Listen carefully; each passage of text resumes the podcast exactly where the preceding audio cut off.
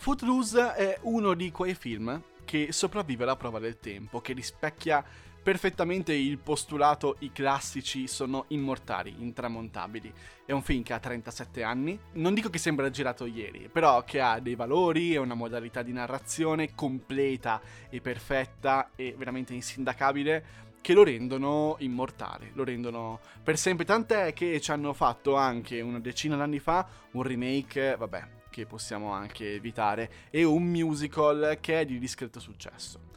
La storia di Footloose, che è girato nell'84, per cui è ambientato nel, negli anni 80, è la storia di Ren, che è un ragazzino che, dopo la morte del padre, con la madre, si trasferisce in una piccola cittadina dell'Oklahoma dove ci sono tutti quanti gli altri parenti e lui si deve adattare a questa piccola realtà, questa nuova realtà e questa realtà si deve adattare a lui. La sua passione lì, il ballo, è stata bandita ed è un problema enorme perché culturalmente parlando lui arriva da una città moderna, avanzata, dense, possiamo dire questa cosa qua. Mentre la piccola realtà dell'Oklahoma invece retrograda è molto legata al pastore del posto, che è come una sorta di padre spirituale, ma anche un padre fisico per molte persone e che ha vietato appunto il divertimento per i giovani in seguito a un caso di cronaca che l'ha coinvolto direttamente. È un personaggio profondissimo, bellissimo quello del pastore di Footloose. È bellissimo anche il mondo che viene creato intorno, perché è un mondo pieno di regole che lui cerca di scardinare,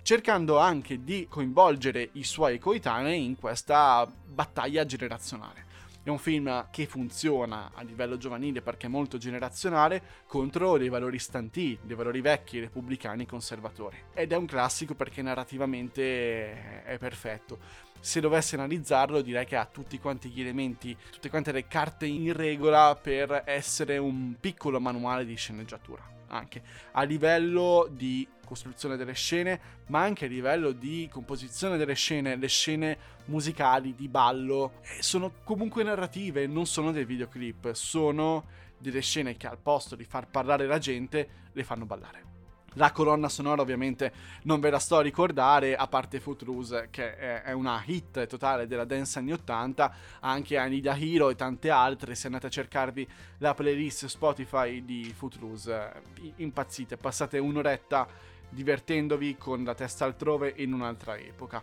Il cast che ci sta dietro ha lanciato un sacco di attori nel mondo di Hollywood. Uno su tutti, Kevin Bacon, che è protagonista, però anche Sarah Jessica Parker, che fa Rusty, una delle coprotagoniste. Lori Singer, che poi un po' si è persa, ha scelto un'altra strada, ma Chris Penn, che è stato il fratello di, di Sean Penn, poi è arrivato addirittura a fare Chris il Bello all'interno di, delle Iene di Tarantino, per cui questo è. Lo trovate su Prime Video, lo trovate su Prime Video, è un consiglio per alleggerirvi una serata dopo una giornata pesante ed è un consiglio anche per chi vuole tornare indietro nel tempo, assolutamente.